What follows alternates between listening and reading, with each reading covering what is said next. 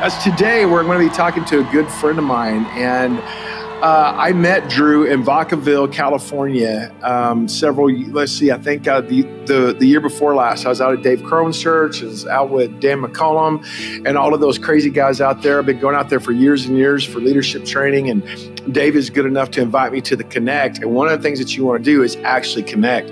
Drew spoke, and when he spoke, I couldn't believe it. I was like, oh, I see. I can also tell that he and Dano had spent a lot of time together. I mean, they are two peas in a pod. Dano is, is literally one of the smartest human beings I've ever been around on the face of the planet Earth. And I first fell in love with Dan McCollum uh, simply because he was a musician. I'm a, you know, I'm a musician. He played at a band called King's X when he was a kid, and I was a big fan of King's X. And uh, and then, of course, he went on to be a drop-dead, sold-out Jesus freak, left Kentucky, went to California, and uh, did all that kind of cool stuff, which he was already a Jesus freak when he was doing all that. But but then Dan got into physics, and Dan got into crazy cool stuff, and I was into all that as well. But then I started noticing that the community of world changers that Dano runs around with, uh, they are very intentional about how they spread the kingdom, very intentional about their focus of ministries. And my next guest is a guy that's exactly like that. Drew Neal is a businessman, he's an entrepreneur, he's a pastor, he's a kingdom guy, he's a daddy, he's a husband, and he's somebody that the hand of the Lord is upon in a powerful way. And you're about to find out he loves entrepreneurs. He loves businesses. He loves speaking into that. And guys, the Spirit of the Lord is being poured out in that field right now. And to help, help me unpack some of this is my good friend all the way from Motor City, Detroit, Michigan, my good friend, brother Drew Neal. Hello, Drew. How are you, buddy? Come on, Troy. Doing so good, man. Thanks so much for having me today. And what a big deal that you stopped what you're doing to join us. I know that you have a long list of these to do. Like everybody I interview is like, okay, I got it. And I'm like, dude, us too. We are, this is a busy time for, for being locked down, isn't it? It is. Honestly, man, I've never been busier and the schedule's been more demanding. I've, I've enjoyed hearing all these other people that are getting all this quality family time. I'm like, I need to see my family. Oh my goodness. God bless them. I call them blessed. I mean, listen, we're going to yeah. talk a little bit about business today and tell you that uh, last year, prophetically, the Spirit of the Lord began to speak to me, began to speak to me about business. And he told me, Troy, you're behind the curve on this, and I needed to jump right ahead. And sometimes God will do that for me. And I'm so grateful. I actually invite the Lord, Lord, Lord, what am I missing that I don't need to be missing? What is it, God, that I'm behind that I don't need to be behind on? Lord, what are the things that uh, I'm spinning my wheels on that do not matter? And I'm constantly coming before the Lord with those things because I know it pleases him. And once I got that revelation that, man, it's not going to make him mad for me to do that. He's going to love that. And he'll actually speak into that. I found that God actually does speak into it. And I got a huge sense of urgency concerning businesses. Now, I, I, I do want to preface this and say that I'm fifty-three. I'm about to be fifty-four years old. And up until I was fifty, I actually lived in abject poverty my whole life. And I thought it was because I, I, I was deceived in thinking that, number one, I, I was actually religious about it. I was I had a religious spirit. And uh, you, you couldn't have convinced me I was religious about it, but I thought it was righteousness because I am among the poorest of the poor. And, you know, we, we have leprosy villages and, and food banks and all that. And you know that we do that kind of work. But I thought that I had to be among, I, in order to be among them, I thought I had to be like that. And of course, the Lord corrected all that actually about six or seven years, year, years ago. And he started truly bringing me out of a poverty mindset. And then Um, within the past couple of years, he started making me a much greater entrepreneur in starting businesses and carrying things out and having different income streams rather than the church. And now, because of my businesses and because of what I were doing, I actually have a two-year plan. Within the next couple of years, I won't even have a salary from the church anymore. And I'm super excited about that. I'm saying all that, Drew, to say this, that the Lord told me, Troy, you're behind the ball on this thing. You think that the role of the businessman is to support the church, and I need you to reverse that, because the new wineskin is that the role of the church is to support the businessman, because it's very much the missional front uh, in cultures today. Uh, do you find that to be true? Well, you know, Troy, you're a forerunner, and, and I think the experience you're having is the exact experience that really church leadership is being brought into today uh, in a way like Uh, we've never seen before. And so I, I think uh, I really like to call uh, this, you know, the hybrid. You know, I, there's there's something significant about uh, God allowing the priestly understanding and the kingly understanding to come together and to make something completely brand new. And so there's uh, there's, there's something beautiful about what God is doing that's allowing these this new breed of leader to come together, where we realize that we can import heaven, but we can also export heaven into every corner of the world, every sphere of influence. And so there's a real need for us to understand that, you know, uh, for example, Troy, I love your, your mindset. You know, in the past, the, the church was so focused on trying to get their needs met financially Um, that mm-hmm. we turned into beggars, and yeah. that poverty mentality positioned us in a way where we were, you know, uh, we we weren't doing the will of the kingdom. We were doing the will of fear, because we were yeah. trying to protect our own financial interests with the small little pennies we were getting in our salaries.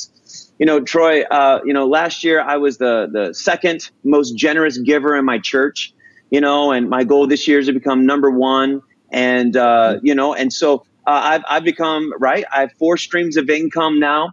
And so I'm not dependent on the income of the church. Uh, and because of that, I'm also not held by the restrictions of a financial limitation to try to make people feel happy and to meet needs that are unbiblical or self-satisfying or in my self-interest, but to really have the freedom to say the things that need to be said, to lead the way that needs to be led, to take people where they normally wouldn't take themselves. And I tell you what, the yes. entrepreneurship spirit, you know, I, I really believe everyone's about to become an entrepreneur.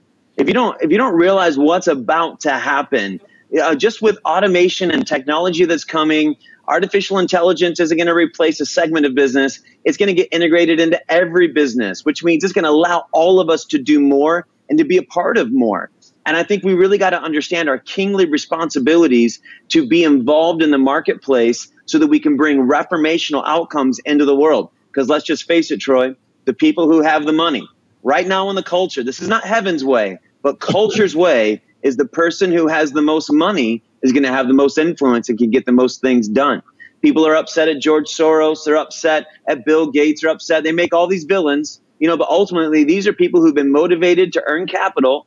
And now their their agenda is getting advanced. And I think we need a whole generation of people who understand the priestly mandate of hosting the presence and the kingly mandate of exporting the presence into the world. This is the new hybrid. It's king and priest. We're called to be both. It's the Melchizedek order.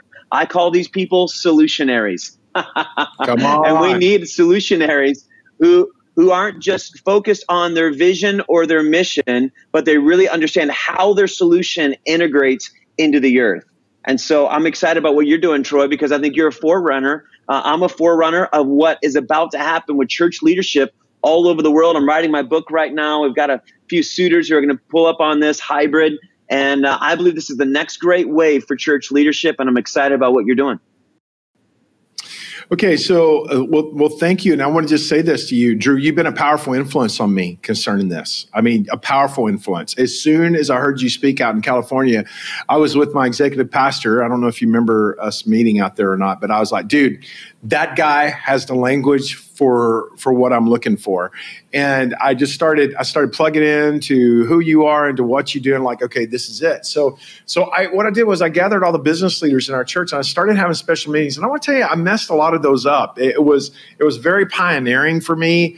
Uh, I I, I went after, I was like, I want to pour into your life, and I want to do this, I want to do that. And I didn't really know what to do. I just knew that I needed to support these guys in somehow, some way. What I didn't realize is the is that the best way that I can support those guys and my team can support those guys is if we are amazing entrepreneurs ourselves. We have networks of people. We know how to do business. We know how to do all that, so that when we get together, we talk this and we say, I know what you're talking about. And by the way, I know a guy that knows a guy that knows a guy, and I want to connect you with this. I want to connect you with that. And I want to see simple solutions to complicated issues when it comes to your business rising up, because there's an anointing for business. Business is a ministry. There's an anointing for that. And I think that I think that the church has been really bad at blessing that and being an active part of it. And I want to change all that. That's what I want to do. Yeah, you know, the call to business is not a second-rate calling. And right. It's interesting because we have We have hierarchied realms of influence, such as business, government, entertainment, you know, media, the Seven Mountain Conversation. We've hierarchied which ones we think are the most important. And because of that, um, the church has alienated itself from really growing in its leadership capacity to really understand what's actually happening in the world. And so because we don't understand what's happening in the world, we're not getting developed. And so we only end up developing these priestly skills, which really we only need one twelfth of the people to know how to do this stuff. That's right. I mean, there were twelve tribes in Israel, and only one twelfth of them needed to do it. Eleven twelfths of the people were mobilized into the culture. They were mobilized yeah. into the world. And and so, you know, we, you know, business people have been relegated to writing checks and being the usher because church leaders have been intimidated by what they didn't know and wanted to protect themselves, because in religion, the most gifted person or the person with the most knowledge has to be the leader. You know, religion's a weird thing, you know. And the kingdom of God, you're qualified by your calling. And the kingdom of religion, you're qualified by your gifting. And so pastors, leaders have been very intimidated by business leaders because they're making multi-million dollar decisions every day. And, you know, the pastor's worried about whether he's going to get his fifty grand this year. And so there's a real shift that's happening where, you know, kings and priests are coming together. And it's so fun, actually, because it's happening on both sides, Troy. We're seeing the priests in the church are becoming more kingly, and we're seeing the kings in, in the world become more priestly. And, you know, I've been serving businesses uh, specifically in social and emotional learning, uh, H R services, helping them to grow their emotional intelligence and their social responsibility. Uh, what is this movement? This is the movement of the priest getting integrated in the marketplace. You know, churches are realizing they need a business plan. Churches are realizing that they got to get organized. They got to have good communication. They got to have good leadership structures. They can't be intimidated by other powerful people and, and job descriptions and hiring and firing and all of these things. And, and yet also how we're redeeming those principles, because we're saying, how do we do it the kingdom way and not just do it the, the you know, the cutthroat way? How do we do it when it, when family and community really is the commitment? And so it's so exciting because the church is getting leadership principles redeemed, and the world is getting their their uh, their business principles redeemed as well. And it's just a really exciting time.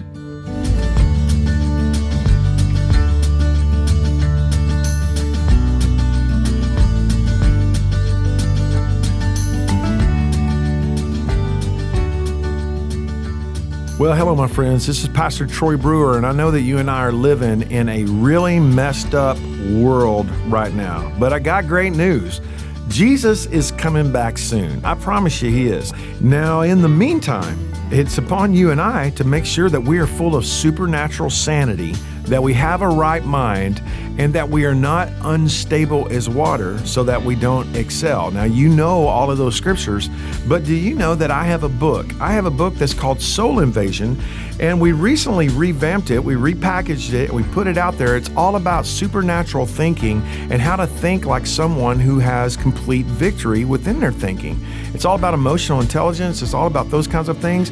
And I recently have added four new chapters on the subject of supernatural sanity. And I wish the whole world would read it. I'm telling you, it would help, it would help everybody. Just call eight seven seven, four one three, zero eight eight eight and get your copy today.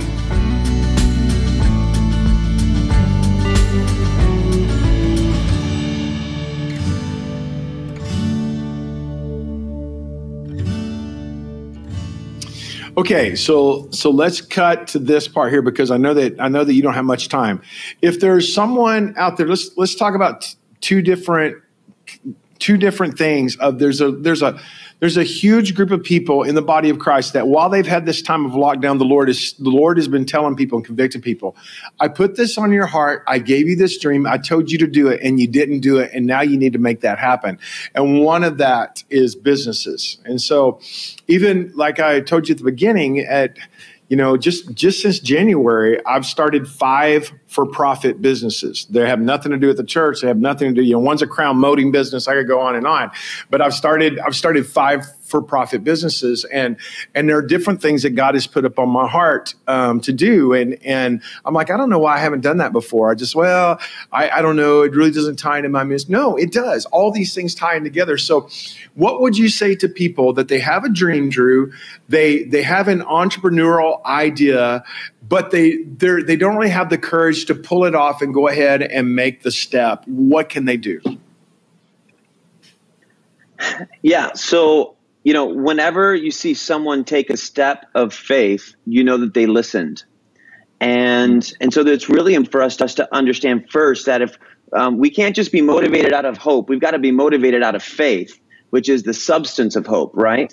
And so anytime you see someone who who, you know, is moving in great faith, you know they listened, because faith comes by hearing. And so we can't just have an inspiration. We actually got to move that inspiration into revelation that then is able to be, uh, have interpretation that then turns to communication, right? So we got to go all the way from inspiration to language. And one of the most difficult things that we ever have is, is getting to the point where we can write things down. You know, uh, many Christians live in spiritual fantasy and they never shift into spiritual reality because they don't actually put language to the thing um, that God's put in their hearts. It's a feeling. It's a nuance. It's kind of like this. It's kind of like that. And they don't really continue to ask God questions so they can get to language. When there's language, all of a sudden faith shows up. All right. You know, we, we know the Bible says, write the vision down, make it plain that those who read it may run towards it. We have in Christian businesses is a lack of understanding of all the resources, all the people, all the time, all the money that's needed. Why is that? Well, it's because it's not clear and resources don't know where to run. People don't know where to run. Your human capital doesn't know where to run. Your, your financial capital doesn't know how to run. Your time capital doesn't know how to be spent. You know, we start talking about these different things and they don't know where to go. It's like trying to say a plumber, hey, will you will you install a bathroom in my brand new home, but you never give them blueprints. And so I, I think there's a real need for us to move from ideology into real communication by processing through revelation and interpretation. And um, and I'm not just saying that just because those words rhyme. It actually is. There's something there for us to realize that four-step process. And it really, after we begin to have faith for something, we get real clear language and vision. Uh, now we need to begin to go through inventory. And that inventory really needs to be about where am I at? You know, uh, how does it relate with the world? Where, you know, what happened in my past? Where am I at today? What protocols do I have? And how do I see the future? This is really doing inventory in four lenses. This is the inventory of hindsight, the inventory of insight, the inventory of oversight, and the inventory of foresight. How we see our past, our history with God, how we see ourselves and our identity, how we see our protocols or our administrations and how it relates to the world, and then how we believe it's going to change the world in front of us. As we begin to do inventory and awareness in these four areas, it's going to build an understanding and and and, and five different economies. And uh, if you come to Solutionary Growth, my free group on Facebook, you can hear all about the five major economies that we have to steward that are connected to viability, stability, scalability, reliability, and sustainability. So uh, there's a lot there, but it starts with documentation. And most people are unwilling to write things down and plan. And they feel like it gets in the way of the, of, of the purpose of God. And what I'm excited about is that we can be led by wonder and then backfill it with our principles and just make sure that our principles are actually serving wonder. It's only when you get them out of order, when you ask wonder to serve your principles, you know, uh, is when you begin to quench the Holy Spirit. Wow. And so as long as we're led by wonder and then allow our principles to reinforce and be flexible about how we apply, but make sure that we're putting all the juice behind it, powerful things can happen. Partnership is there, and it's a great place to start. Drew, I, I, I want to tell you this whole thing about that it's language that makes it happen, and actually language is what gives faith. And it, it actually, language gives you a workable faith. It gives you the kind of work that's the kind of faith that's tangible that you can do that. I even said this when I was first introducing you, that I had this on my heart to do. I didn't know how to move forward until I heard you speak. And I told everybody, that's the language I'm looking for. Let's go. Do you, do, do you remember me saying that at the beginning of this? And it's just so true. I do. I, I, I, this is not a diversion. It's so true. But I've studied, I, I study human beings. I'm a huge history freak, and I'm always looking for the kingdom within people's lives. And Helen Keller, you know who Helen Keller was, right? The lady who was blind and who was, course, and who was yeah. also, right, deaf. She said, and of course, she became a huge kingdom woman of God. She became, her and Annie Sullivan both were tremendous evangelical missionaries that led that led untold numbers of people to, to King Jesus. But, she, but whenever Helen Keller was given her testimony later in her life, she said this. They asked her, when did you know that God loved you? And she said, in her animalistic mind, she never imagined that there was any such thing as love until she understood the word water. That was the first word she ever spoke. And that was the first word that she ever knew that there was a word for. Once she had the language of water, she knew there was a God, and she knew that somebody loved her. She never even was able to conceive any form of faith or any form of love without understanding that there was a such thing as language. The breakthrough of her heart and her mind and her soul and the animalistic nature to be challenged came with a single word, water, which of course is the word, right? Water. So, so when it comes to when it comes to language, I had um, I I find that I I I always always carry a journal with me. I constantly am journaling things. I'm constantly writing things down. I have digital places that I go to. I'm constantly referring to those things. And then when I go to Next Level Counsel, anytime that I'm sitting in counsel, I'm taking notes and taking notes and taking notes. And I've learned to do that. I learned at a huge beginning, at a huge meeting at the beginning of the year, just in, okay, like, for example, now that I have these for-profit businesses uh, outside of everything else that I'm doing, that's just for me personally. Once I started that, I found out real quick, oh, I don't need to just increase my income because that just puts me in a higher tax bracket. I need to be smart about this. I need to talk to somebody about this. Then this guy said, Troy, what you need is you actually need a holding company, and then your different businesses need to go into this holding company. And then somebody else. And then what I found is in getting with this Next Level Counsel, I found the language to know what I needed to look for to see what the next thing was. And if I didn't have the language, I didn't know how to do that. So just spend just, can you just spend just a minute, Drew, on talking about how do you find out, how do you find out that you don't know something? There's, there's some, there's some key things that you've got to know, but you don't know that you got to know those things. How can you get into that, and how can you discover those things? Yeah. So, I mean, increasing our awareness, you know, is really essential because, you know, there's, Uh, when we, what we don't know is what we're not aware of. And the first thing that most people are not aware of is themselves. And so healthy people lead healthy organizations. Healthy people lead healthy movements. Healthy people do healthy things. And um, more times than not, I've found that people don't ever really engage in real feedback in their support system and with the people that they're connected to, to really understand how they're being experienced in their strengths and in their weaknesses. And so this really shows up in our leadership style. It uh, really shows up in our ability to execute. It really shows up in our ability to, to handle the responsibility of the things that we're about to commit our lives to. And so, you know, I've spent uh, a ton of time just increasing my ability through uh, through profile assessments, executive training, uh, going in. You know, I'm DISC certified. I love the DISC profile, and I love uh, being aware of, you know, what it looks like to know my strengths and how I interact with other people, becoming aware of how other people and, and personalities interact with my personality. Uh, you know, awareness, and we can go on and on and on, organizationally, beyond just, you know, who we are as individuals. We can increase all of this, um, talking about our awareness on money, how to become self-aware on, on planning and development, how to become aware on leadership, how to become aware on just the different facets that you need to really, uh, to be healthy.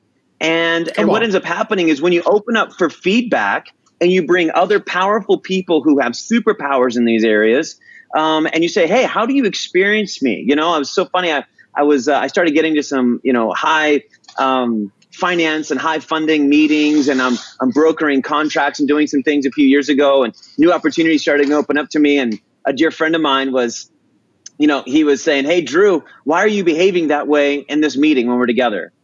And, and uh, I said, well, what, what do you mean? He goes, well, he goes, you change who you are when you get around high net worth people. And I said, no, I don't. This, this is not me. What are you talking about? And uh, long story short, it was in that support system that I was able to truly find feedback that allowed me to become aware of what I wasn't aware of. And so our, our, our wives, your husbands, if you're watching out oh, yeah. there, this is oh, feedback yeah. and awareness one oh one. And it's what made marriage so difficult um, on many of us when we first got married, you know? And so, uh, because we became aware of something that we didn't, it didn't feel true, but it really was true. And love was allowing us to understand it. And so there's something powerful about increasing our awareness just simply through our support system. If you don't have a support system, you got to go build that support system. Because right. honestly, Troy, here, here it is, man. And I know that you know this, is that we can only change the world according to the strength of our support system. The people, this is what I found, Troy, the, the, the billionaires that I've sat with, the leaders of literally the largest global church movements in the world, having dinner, being with these people, doing leadership development with them, is that they are surrounded by world changers. They are surrounded by powerful people who've committed themselves to become the whole. And I tell you what, I love the prophetic, and I love telling everyone they're a world changer and getting involved and, and having those types of things, uh, releasing that type of encouragement. But I tell you what, you actually have to build a wineskin to hold the wine, or else you'll just take a wine shower and you'll never export that wine into the world. We can't have leaky wineskins. We can't put new wine in an old wineskin. It's cracked.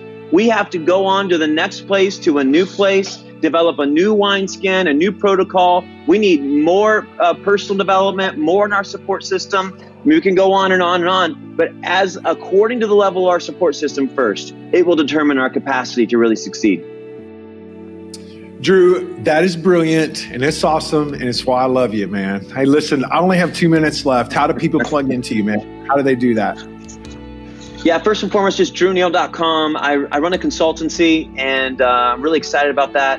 Uh, Solutionary Ventures, and uh, we're helping really bring purpose and wealth together. And so I'm, I'm excited. I just, you know, we're about to lock in uh, a Series A on a, an amazing uh, solution for uh, education. It's going to hit the whole nation and high schools in South Africa. And, uh, you know, so I've been consulting and bringing funding to that, doing organizational leadership. And, you know, it's just like, I, I love that space. I do consulting, I do coaching as well for executives. And, and uh, so excited for people who are running dynamic organizations to bring this king and priest hybrid grace together. And uh, there's something really beautiful about that. So drew neal dot com, they can catch that. And then also it'll take them to the church that I lead, which is Gen One. And we have a tremendous school of, uh, of ministry and Uh, tremendous. That's not like a Korean word. Gen One. What is? Wait, what is Gen One? That's not like Asian. That's not like Asian. Where do you go to church at? I go to Gen One. No, it's like Generation One, right? It's like Generation One, and so it's a play oh, on awesome. Sustainable relationship, right. Malachi four six, but it's also a yep. play on prototype, because we really believe that we're a church of wisdom and innovation, and we're prototyping new ways to really communicate what the church looks like in the world, and so. We've taken on amazing projects in Detroit, and it's exciting seeing the transformation in the city. And so uh, so the church is there. We have a transformation center, school and ministry. We're doing great things. So drew neal dot com will get you everywhere. Drew, I love you, man. And I appreciate you taking time to visit me today. Thanks so much, buddy. Troy, it's been my pleasure to be with you here, man. And uh, and I honor you. And I've, uh, I tell you what, just there's so much strength in our connection, and excited to see what God's going to do as we uh, lock arms more and more. Okay, brother. Well, God bless you so much. You have a great day, man. All right. You too.